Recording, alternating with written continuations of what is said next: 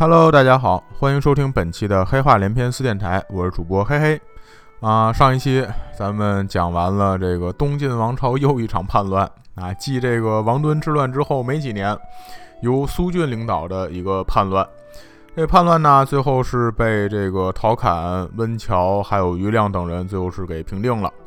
这平定苏峻呢，其实稍微也有一点这个运气因素啊。本来这个东晋这边的军队啊，其实是处于一个劣势的状态，完全是因为苏峻自己作死啊，自己在这个作战过程中在军营里面喝高了，喝高了就得出去疯去啊，拿着兵器，骑着马，是吧？自己还晕晕乎乎，脚底还打晃呢，领着兵就冲到人家包围圈里面了，最后被这个弓箭手啊、长矛手啊，这个。玻璃碴子、弹球、木头块儿啊、沙包，乱七八糟一通东西，往这身上招呼，终于把这个大哥给撂躺下了。在这个苏俊势力被彻底消灭之前，那当时苏俊本人还活着的时候，其实手底下就有一些人啊，看出来了苏俊这么着不成，这个谋反叛乱之后，好家伙，天天在这个都城里面又焚烧宫室去，那又抢东西去。还天天拽人家大臣啊，东城挖壕沟，西城填壕沟，这不像话呀！所以很多人就早就向王导这边投降了。所以在清算这个势力的时候，王导就主张，那说这个提前就投降这些人呢，可以重新给他们封官。但是余亮站出来把这给否了。余亮他这执政多严呐，是吧？三到十年有期徒刑，全都给你判十年。他站出来就说了。说这些人呢，甭管他们这个作恶多少，都是曾经跟着苏峻一块反叛过的人。这个你还要啊清算的时候给他们加官进爵，那以后更没人拿谋反当回事了，是吧？这犯罪成本也太低了。这帮人呢，既然是迷途知返，也算他们立过功，最多就是将功折罪，贬为庶民，是吧？免死不追究他之前的过错，这就算是最大的恩典了。这边朝廷内部肃清之后，那外地也出了问题了。上期咱们说了呀，这个陶侃他是领着荆州兵马去打苏峻的，而且呢，这个三路兵里面，陶侃这边是最能打的，他也是带的粮食最多的。他一带的主力部队走了，这荆州就空虚了呀。所以襄阳、新野、樊城这些地界啊，后来就被这个石勒全都给偷了啊。这个也就是这咱们之前说的内乱的最大的一个问题。啊，这个不只是说自己这个内部有内耗啊，你内耗的同时，你肯定其他地方还会有薄弱的环节，也就容易被其他势力这个趁虚而入。陶侃这边呢，就是击破苏峻之后，这还得回师重新去收复失地去。这个陶侃呢，算是挺能打的，跟石勒交战几次之后，没说全收回来，那好歹就收了一部分回来。在这个东晋这边啊，慢慢进入到一个相对比较平稳的时期的时候，那这个北方五胡各个势力也各自发生了变化。咱们呢，首先就把这些变化这个大概总结一下。那因为要是从细节方面讲，那这内容太多了，而且北方这胡人这名字，那少数民族名字竟是五个字的，所以弄得我也闹不清楚哪个是姓，哪个是名。所以这甭说记名字了，有时候这帮人亲戚关系我都闹不清楚。所以呢，我就觉得北方这些势力啊，索性我这个整体概括讲一下就完了。从这个八王之乱开始，哎，整个中国版图里面最先乱的是两个地方，一个呢是北方，北方咱们之前讲了很多，就是由刘渊领导的这个匈奴的势力；另一块呢是在这个犄角旮旯，那在当时相对比较犄角旮旯的地方，就是这个西川汉中。当时咱们也稍微说了一下。啊，由于这个关西地区这个边境有羌族的叛乱，所以导致了呢，这个陇西一带的难民先走到了汉中地区，然后呢，再往里面直接是过了建国，直接走进了益州。因此，在这一块兴起了李氏一族。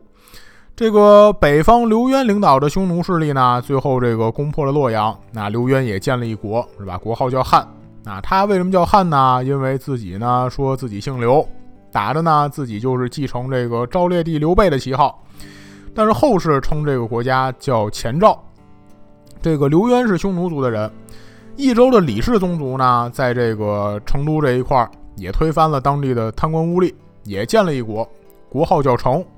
后世呢称这个叫成汉啊。为什么说管他也叫汉呢？是因为这个汉高祖刘邦还有昭烈帝刘备这个打根儿起。是吧？起事儿都是在这个益州成都这一块儿，哎，所以管他们叫的成汉。这个李氏宗族那存活的时间很长，到现在这个国家还在呢。那在这个后来桓文伐蜀的时候，才把这一块给平定了。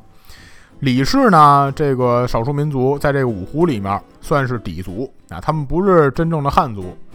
刘渊这个前赵呢，这个算是匈奴族。后来这个刘渊死了之后，因为这个手底下儿子啊不太给力，手下大将石勒呢特别厉害，勇武非常，而且啊最关键这个人是知人善用，懂得培养自己的幕僚集团，懂得培养自己的军事体系。哎，石勒这人虽然他是奴隶出身啊，自己呢也不认识字儿，但是治理国家这些道理啊，天生就懂，这就是一天才。那这个怎么学习呢？平时就是旁边有人给他读史书，经常给他读着读着书，他就能说出来问题了。来，比如说这天这个幕僚在下面给他读，那说这个楚汉争霸的时候，那当年利益基给这个刘邦提建议，说咱们呢得给这个各个王族后代刻印章，乃提前封赏他们，然后呢团结这个所有的后代这些势力，大家一块儿去打项羽。那光凭咱们一个人打不过项羽。石勒听到这儿就皱眉头，说：“这不是什么好办法呀！啊，用这办法，这不是作死吗？哎，怎么怎么这么着，刘邦还能赢呢？”那后来这个史官接着给他读，后来讲了，讲说这个张良立马跳出来了，把利益基这个建议给否了。石勒这才点点头，乃说这个张良这才是治世之能臣，乃利益基那就是书生，屁也不懂。正因为这个石勒又能打，同时呢，这个治国还是天才。又有很强的这个战略思维，所以呢，刘渊去世，那后面几个儿子不给力的时候，石勒把自己打来的地盘就聚合到一块儿，自己呢是称帝建国，国号叫赵，后世呢就称这个国家叫后赵。石勒呢也是少数民族，啊，但他不是匈奴族，他是羯族的人。然后在这个河北地区更北边，啊，在这个咱们现在可能辽东这一块了，这块呢也有几个势力的纷争。而且现在呢，就形成了一个类似于三国的局面啊，有三家在北面争斗，一个是宇文家，一个是慕容家，还有一个呢是拓跋家，啊，咱们知道这个到了南北朝时期啊，北朝这边最开始是北魏，就是这个拓跋家统一了天下，但是他统一天下这个过程是比较曲折的，那这三家呢，这个是属于鲜卑族的人，哎。石勒这个后赵是这些国家里面，那现在的实力算是比较强的。但是呢，后面咱慢慢讲。那讲到这个石勒死了之后，石勒家里面又发生内乱了。其中呢，他培养出来的两两部分势力，一个是羌族的将领叫姚义仲，还有一个是氐族的将领叫伏弘。这俩最后也分别建立了国家。那伏氏的前秦特别厉害，后来曾经差一点就统一天下了。所以这个五胡乱华，五胡乱华。五胡是哪五胡呢？就是鲜卑、匈奴、氐、羌和羯。哎，这个代表人物，匈奴就是刘渊，鲜卑呢就是这个慕容家、宇文家，氐族呢就是咱们后面要讲的这个前秦啊，就是苻坚这帮人。然后这个羯族就是石勒啊，羌族呢就是姚义仲啊，后面有姚襄、有这个姚兴等等很多人。虽然后世管这段时期叫五胡乱华啊，但是呢，这段时期对于我们这个民族的融合以及整个文化的发展是起到了非常重要的作用啊。这个除了民族融合之外，还有一个很重要的就是佛教在中国传播的一个开端。其中很有代表性的一位这个得道高僧叫佛图澄。那传说啊，说这位活了一百一十多岁啊，在长寿这方面那是相当出彩了。说这个佛图澄。本身呢，他是西域人，哎，少年时候就这个出家学这个佛法，经文背诵那就不计其数了。而且呢，听说他这个辩论方面也特别厉害啊，跟各路名士辩论，从来没有输的时候。那他也跟人家清谈过，每次都能赢。所以呢，在当时，那西域的人都说了，说这位这就已经是得道高僧了。那随后呢，他是在这个永嘉之乱的时候，卷着来到了这个中原地带。这阵儿啊，从西域到中原的时候，这阵儿他就已经七十九岁了。到了中原之后，就一直在这个北方最厉害，就是这个石勒手里啊做参谋。啊，关于他呢，有很多比较神的事儿啊，咱们就挑几个稍微讲讲。故事的这个真实性、可信性呢，大家这个自己体会啊。反正我反正个人对于这和尚啊、老道啊，这个乱七八糟比较神的这些故事，我就比较有批判性。那我也就是有选择性的相信这么一点儿。那说这个佛图澄这人呢，他长得他就不一般。那说他这个整个人呢，身上这个一般人是吧，就七窍。他呢，这个肚子侧面还有一个洞。啊，说平时呢得用这个棉絮把这个洞给堵上。说身上长了一洞，这洞到底有什么用呢？哎，他这洞有用。啊，说这个晚上想看书的时候，把这个肚子旁边这个棉絮拔了，这个洞里面就能发出来亮光。那说这个亮呢还特别大，能把整个屋子都给照亮了。所以要不说人家这个佛法高超，能是得道高僧呢，是吧？半夜什么时候都能看书。然后呢，白天这个洞也有用。那说能从这个小洞里边把这个肠子、肚子什么的都抻出来洗洗，那洗干净了呢，还能再给掖回去。后来投奔到了石勒手下，那石勒听说这故事，石勒也不信，那说怎么着这来个光头就说自己是活神仙，这要不要脸了？还说自己神仙成啊？你你给我表演一法术吧！啊，佛都城说行，没问题啊，就表演法术吗？我给您来一口吐莲花吧。石头说那什么叫口吐莲花啊？哎。口吐莲花呢，就是我嘴里含一口水，然后呢，我这一喷出来，水花就能开出来一朵莲花，莲花上面呢还能有龙在这花顶子上来回的盘旋。石头一听说，哦，那来人给他来杯水啊，这水端上来说变吧，光有水不能变呐，哦，光有水不能变，那还需要什么呢？还得请神。哎，我这个这是山上老师傅教我的，哎，我这个。喷莲花，然后请龙过来盘旋，这个你得把神仙请过来，挨个都谢过之后，那才能变呢。说请神，那石头说那请呗，那说请就能请啊？哦，不，还不是说请就请，那还需要什么呀？哎，得敲锣，知道吗？请神仙哦，我这一嚷嚷，神仙就来了。人家凭什么给我这么大面子呀？是吧？咱得敲锣，得鸣锣开道。哦，鸣锣开道，那敲吧。可是我手头没锣呀。哎，这么着吧，大人，您客串个锣成不成啊？石勒说：“那怎么叫客串锣呢？嗨，您这，您就跟这一支着，啊，嘴里面呢出声音，这就算客串锣了。”石勒说：“那不就嘴里出声音吗？那我行啊。哎，好，那咱们这个有锣了，有锣还得有锣锤啊。啊，台下哪位带着斧子了？哎，您等等，您等等吧，您啊。”石勒这一拍脑袋，我想起来了。我这是军营啊，干嘛我客串锣？我这有的是锣呀，是吧？来人上锣！胡都成说词儿里不是这么说的，废话啊！照你那个，你还哐哐，你还敲我，你才过瘾是吗？把这抽说相声给我轰出去！好好讲故事，你讲什么相声啊？啊！佛珠成最后说说那不演后吐莲花了啊！我我这有一钵，那你你给我这个钵里面倒满水吧。石头说怎么意思呀？啊，变戏法不变，改画小圆了。您您少废话啊！倒上水你就明白了，给这个佛珠城钵里面啊倒满了水，老和尚跟这儿呢烧香祷告。不一会儿，在这个钵里面，那说凭空长出来好多青莲花。哎，这石头这就算是信了佛都城了，请他做了参谋。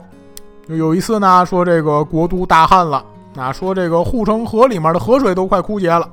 石头就问佛都城说：“这个上次啊给你水，你能长出来花？”是吧？你你有什么办法弄出来水吗？浮屠城说：“您是皇上，是吧？您是想要水，这龙给您取水不就得了吗？”哎，这边一念咒，说那边呢河上游，先是出来一条小龙，随后呢这个大水到来，把整个这个护城河全都给灌满了。后来呢，这个前赵跟后赵两国交兵，那就是这个刘氏宗族，那这个刘渊手底下这几个儿子不给力的时候，石勒呢就跟这几个儿子打仗。石勒就问计于佛图城，说：“这个我应不应该领兵出击呢？”佛图城呢跟这算了一卦，啊，听见外面这个风铃的声音，说出战一举就可以得胜。那这阵儿呢，这个石勒主要打的是刘耀。等到这个两军交战的时候，哎，石勒出去打仗去了。啊，这个佛珠城呢在大营里面坐着，坐着呢就闲着难受，闲着难受呢就把手里面这个麻油还有胭脂什么搓到一块儿，边搓边看着。最后说成了，大伙儿问的是什什么成了呀？福州城说这个刘耀刚给逮着了，哎，最后呢，听说这个刘耀就是在这个佛珠城啊搓泥的时候给逮着的。后来等石勒死了之后，这个石勒的侄子呢叫石虎继位了。啊，石虎呢，咱们之前也讲了，就是这个特别残暴那位啊，过一个城空一个城，天天屠城那位。石虎继位之后呢，也特别看重佛都城啊，因为佛都城之前变戏法，石虎也都看见了，哈，说这可能真是神仙。这个佛都城呢，就总是去劝石虎去，那跟他说说这个杀生不好。石虎呢，还真挺听他的，后来都不屠城了。在这个佛都城还在石虎手底下做参谋的时候，后赵的内乱呢，一直是接连的发生，也导致了北方各个势力的崛起。这阵儿呢，就是这个南面。苏峻叛乱刚刚结束，东晋这个比较安定的时候了。这个东晋这边安定，安定了很多年，国力呢这也差不多了。下面呢又出来想要领兵收复失地的武将了。最有名的是谁呢？就是桓温啊。咱们之前说了一句，就是这个桓温伐蜀。桓温打刚出生，那还没满周岁的时候，朝里面大臣啊，之前那个领兵的温峤就过来看这孩子。说这个孩子这骨骼惊奇呀，啊，旁边人说说温大人您真了不起啊，这么点小嘎巴豆子啊，这这骨头还没长齐呢，这还得一团肉呢，您您能能看出来他骨骼惊奇啊？是啊，我这就能看出来，让这孩子哭两声我听听。桓温这一哭，好，温峤乐得直拍巴掌，说听这哭声这就不一般，此子日后必成大器。孩子这时候呢还没名字，因为他是被温峤温的人夸奖过。于是给这孩子取名就叫桓温。桓温家呢，据说那往上面倒是这个当年三国时期高平陵之变的时候，那就是司马懿诛杀曹爽那阵儿，曹爽手底下的智囊叫桓范的后人。桓温小的时候，正好是这个苏峻叛乱发生的时候，自己的爹呢叫桓仪，桓仪就是死在了这个叛军之手。所以后来叛军被消灭之后，桓温打听出来了。说这个泾县的县令叫江波，参与过杀自己爹这个事儿，所以从这个自己十五岁开始，天天枕戈泣血，立志呢就是我要报仇雪恨。终于熬了三年，等到这个十八岁那阵儿，等来机会了。江波这阵儿正好病故，哎，桓温意思呢说你死了没事儿是吧？你不还有儿子呢吗？啊？这我爹这债你没偿，好，这债留到你那几个儿子，那让你那几个儿子还这债吧。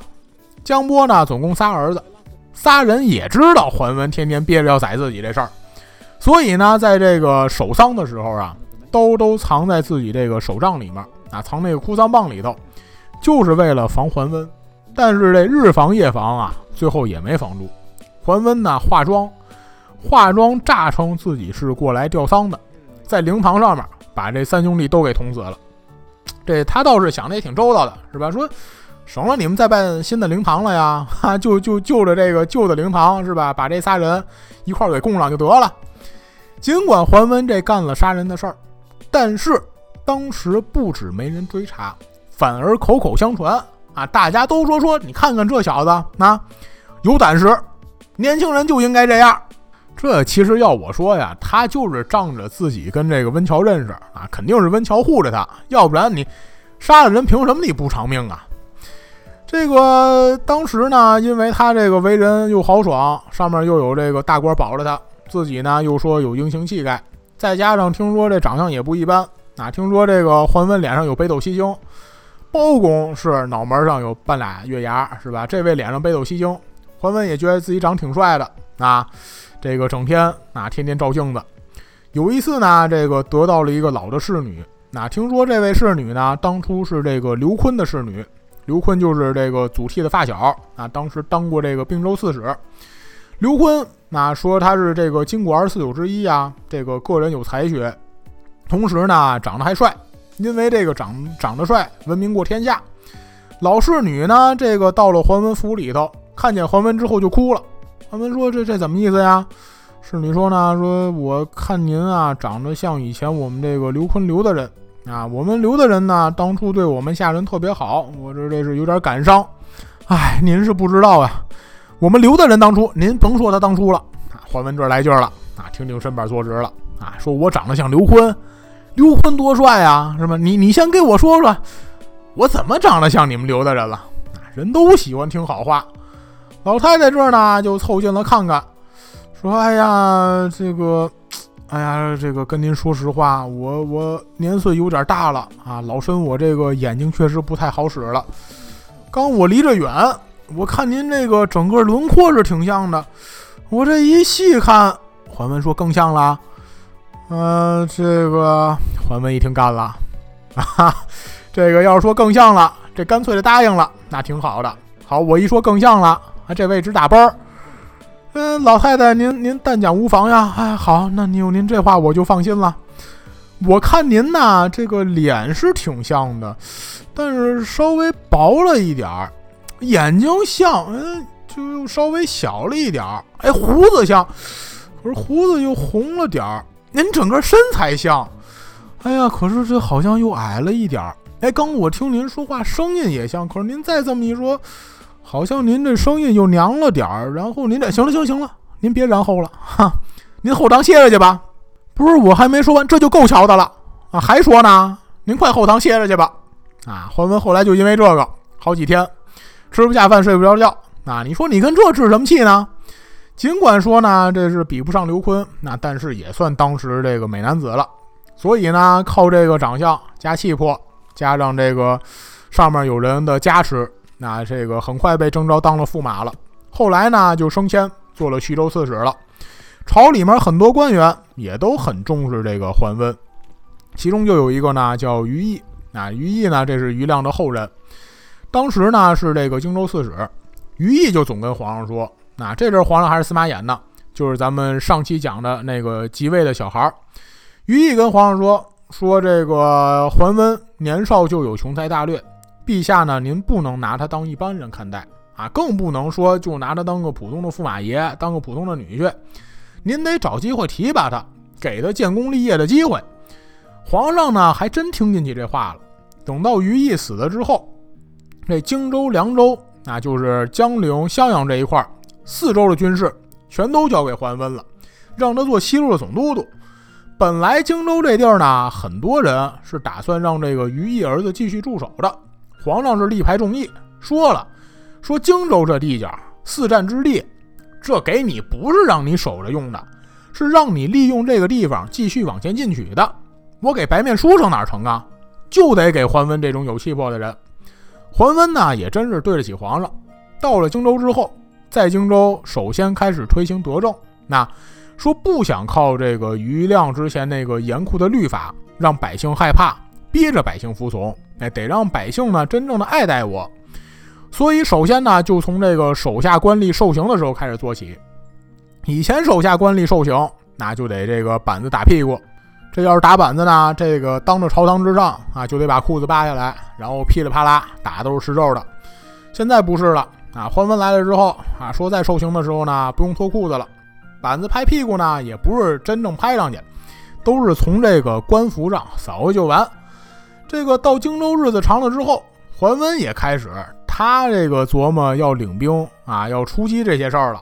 他也是真正有心气儿的人啊，他琢磨了，说是这个派我到荆州之前不是说了吗？四战之地是吧？不是固守用的啊，得找机会建功立业，得出去打去。我也得找这机会啊。但是说这个四战之地去哪儿打哪儿好呢？北方，哎。石勒家里面最近是不太平，他们这个注意力呢都放在这个自家人争权夺势上面了。可是我们国力跟石勒比还是稍微差一点儿，哎，不如趁他们这个内乱的时候，他们内乱抽不出身来，南下攻打荆州，我这荆州防守压力很小，我可以领兵先西征。哎，因为蜀地这一块呢，李氏宗族一直就很弱，现在呢是他们最低潮的时期。这是我进兵最好的机会。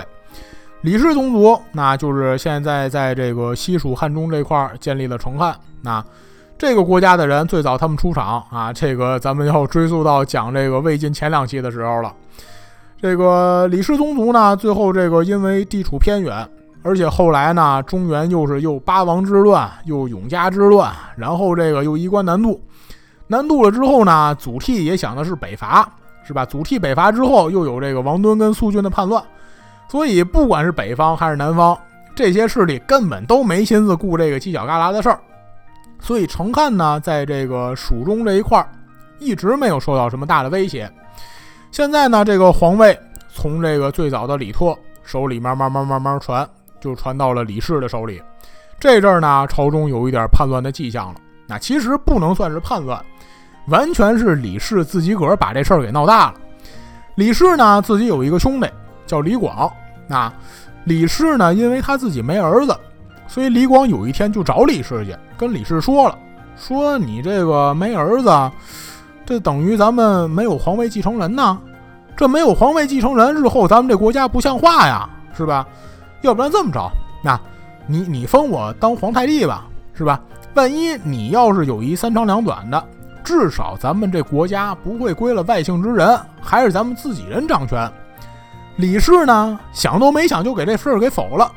底下几个大臣，那什么马当啊、谢思明啊等人都上来劝着。说咱们这个汉王李广说的有道理呀，您可以暂时封他一个皇太帝，是吧？日后您要是真是有了成器的儿子，那您这一家人坐一块儿商量商量，再把这个皇位继承人还回来，这也不是不行啊。这个您要是这么着，这日后您李家本来就没什么兄弟，再闹矛盾，日后不更没帮手了吗？李氏这人呐，脏心烂肺啊。说我兄弟到底许了你们什么事儿了啊？你们这么帮着他说话，立刻派人把这俩大臣收捕了，同时还一灭三族，最后逼得这汉王李广也只能自杀。啊，这俩大臣跟李广呢，在这个蜀地深得民心，死了之后，军民无不哀悼。所以在李广死了之后，另一个皇族叫李毅，领兵造反了。那，这个李毅在冲击成都的时候呢，被乱箭射中身亡。叛乱呢是被李氏给平息了，但是这么来回来去的内耗，自己实力本来就不强，到现在呢是受到了极大的打击。再加上这李氏本人呢，他也不是什么有道明君啊，你想想他之前行这事儿，你就知道他什么人性了。整天呢他就是吃喝玩乐，所以蜀中疲弊，这才让桓温天天惦记上了。那这个蜀地的地势呢，虽然是非常险要啊，十分容易坚守。但是就这实力，我还很容易打进去啊！而且我占据蜀地之后，我不只能扩充实力，哎，我呢还能利用这个地形，我好好在这防守。这阳平关、建国、福关、洛城什么的这些地儿，在这个李氏手里面发挥不了什么真正作用，但是到我桓温手里面，那我厉害了，哎，所以桓温呢还觉得占领蜀地之后，是吧，又能扩充实力，日后还不用费很大力气去特别关照去。更想着这个一定要出兵蜀地了，所以呢，在自己这个一切都准备好之后，桓温没带多少人，就带了几万兵马，这就出发了。当时啊，最开始这个东晋的朝廷，其实对于桓温还是挺担心的，因为你从荆州进到蜀地，战线很长，荆州呢你一走了，这个就略显有点空虚，是吧？这个后方又不是特别安定，孤军深入，觉得还是挺有危险的。当年刘备入蜀，那还留了诸葛亮带着二爷、三爷子龙这么多人在这留守荆州呢。现在你这桓温走了，荆州怎么办啊？但是桓温没管那些啊，他出兵的时候啊，其实都没拿朝廷诏书啊，朝廷其实还没最终同意呢。他上了一道表彰，就类似于通知一下哈，就跟他说说我这要出兵了啊，就这意思。这个呢，出兵首先是命令这个先锋将领叫袁乔。啊，从水路进发，自己呢是从陆路进兵。兵马经过这个于府府的时候，哎，看见诸葛亮当年布下来的八卦阵的遗址了。桓温在这个山坡之上，那特别仔细看这个阵法布置。其他带出来这文臣武将根本看不懂这是什么，说说这这不就一堆石头吗？啊，就这个，咱咱大都督还能看出来学问？诸葛亮那石头弄的八卦阵，那确实一般人看不明白啊。陆逊这么大本事，领人进了阵，是吧？在里面转了一圈。没有这个孔明的岳父黄承彦，那陆逊根本出不来，是吧？边带着这黄承彦，还边跟陆逊讲，说你是从哪个哪个门进的，我现在呢是把你往哪个方向领，最后呢咱们一会儿得从哪个门出来。边带着边讲着，这陆逊出来之后还找不着北呢，重新打量这石头啊，说这就是石数堆乱石而已，所以这个八卦阵这东西深了去了。桓温啊，在这儿能看懂八卦阵，那这这是真有本事的人。当然也有可能桓温就就没看懂，他就装着他是看懂了。总之呢，桓温在这儿他算是看了过了瘾了，正式领兵进了蜀地。李氏在成都这边呢，很快也得了消息了，听说了说晋朝分了两路兵马，水陆先锋兵马现在已经到青衣江了，陆路兵马呢也基本进了咱们这个边境线了，所以李氏也派下了几路兵马。水军呢说暂时不用管他，因为越往里面，这个水军所要遇到的地势越险要，单有一路水军根本没有威胁，你没有靠岸的地界，你就天天在水里面晃荡啊。只有这个两路一齐进兵，那才最可怕。所以呢，现在主要注意力得放在陆军桓温这个主力部队的身上。于是派了自己的叔父叫李福，自己的弟弟镇南将军李全以及前将军攒坚啊三路兵马分路去堵截进兵去。那具体后续这个两军作战状况如何，这就是咱们下期节目的主要内容了。好，本期的黑话连篇就讲到这里，感谢大家的收听。希望大家在听完我们的故事之后，都能有更好的心情去面对生活带来的难题。也希望大家继续支持。预知后事如何，我们下期节目再见。